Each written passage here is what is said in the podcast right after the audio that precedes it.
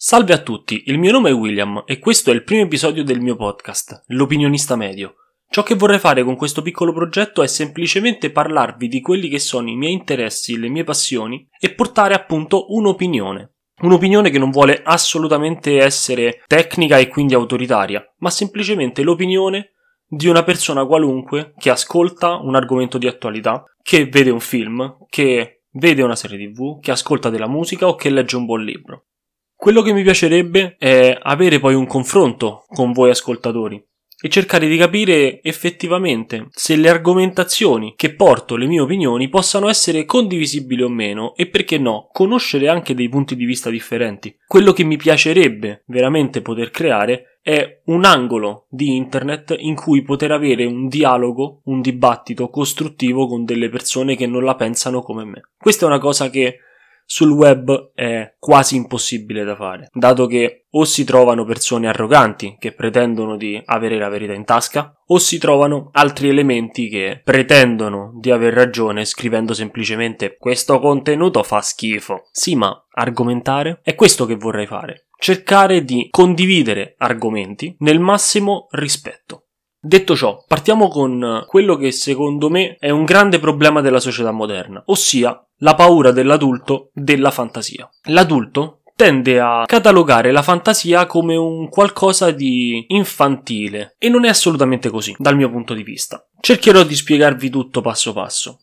Allora, innanzitutto, la fantasia cos'è? Per me la fantasia è quello strumento, quella capacità che in una qualche maniera ci spinge a provare dei sentimenti, ci spinge ad andare avanti e ci spinge in un progresso tecnologico, oltre che sociale e culturale. La fantasia è la parte che rende la vita così viva. Questo però sembra che gli adulti lo stiano dimenticando. E perché lo stanno dimenticando? Perché troppo spesso vincolano il concetto di fantasia all'infanzia. Allora, la fantasia dal mio punto di vista è uno strumento fantastico per educare. Per educare chi? In primis potremmo dire i ragazzi, i bambini, gli adolescenti. Molti adulti avrebbero bisogno di un upgrade, di un piccolo reset e assolutamente non voglio pormi nella maniera sbagliata, ma ritengo che molti adulti abbiano un po' perso di vista quella che è la vita concreta. Capisco che in una società come la nostra sia fondamentale e necessario perseguire degli obiettivi, lavorare, lavorare lavorare, perché ahimè non si vive di aria, i soldi non crescono sugli alberi e quindi bisogna pur lavorare. Però ritengo sia necessario in qualche maniera continuare a coltivare quel, quelle che sono le nostre passioni, quelli che sono i nostri desideri, i nostri sogni. E qual è il fondamento del nostro sogno? La fantasia. La fantasia non è qualcosa di astratto, non è qualcosa di falso, di irraggiungibile. E proprio per questo vorrei citare una frase di Chesterton che è stata condivisa dalla pagina di un ragazzo che ho conosciuto nel periodo di lockdown. La pagina si chiama L'angolo del Dungeon Master. Le favole, i miti, non servono a dire che i draghi esistono, ma servono a dire che i draghi possono essere sconfitti. Questa ritengo sia una massima che dovremmo tenere a mente, che dovremmo in una qualche maniera fissare nelle nostre vite.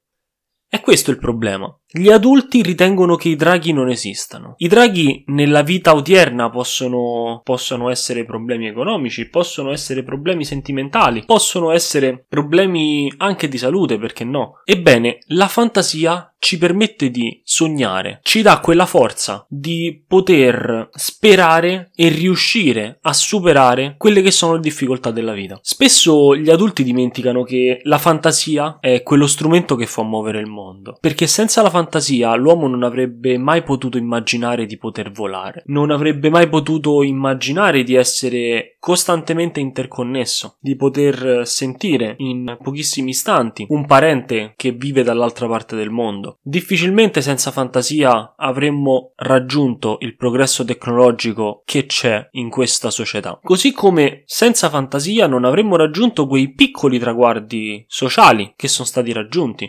Insomma, la fantasia è ciò che ha spinto l'uomo a migliorare se stesso. Però qual è il problema? È nel fatto che l'uomo ritiene che la fantasia non c'entri con la scienza. Perché questo? Nel momento in cui parliamo di scienza siamo obbligati a parlare di che cosa? Di creatività, di intuizione? Assolutamente no.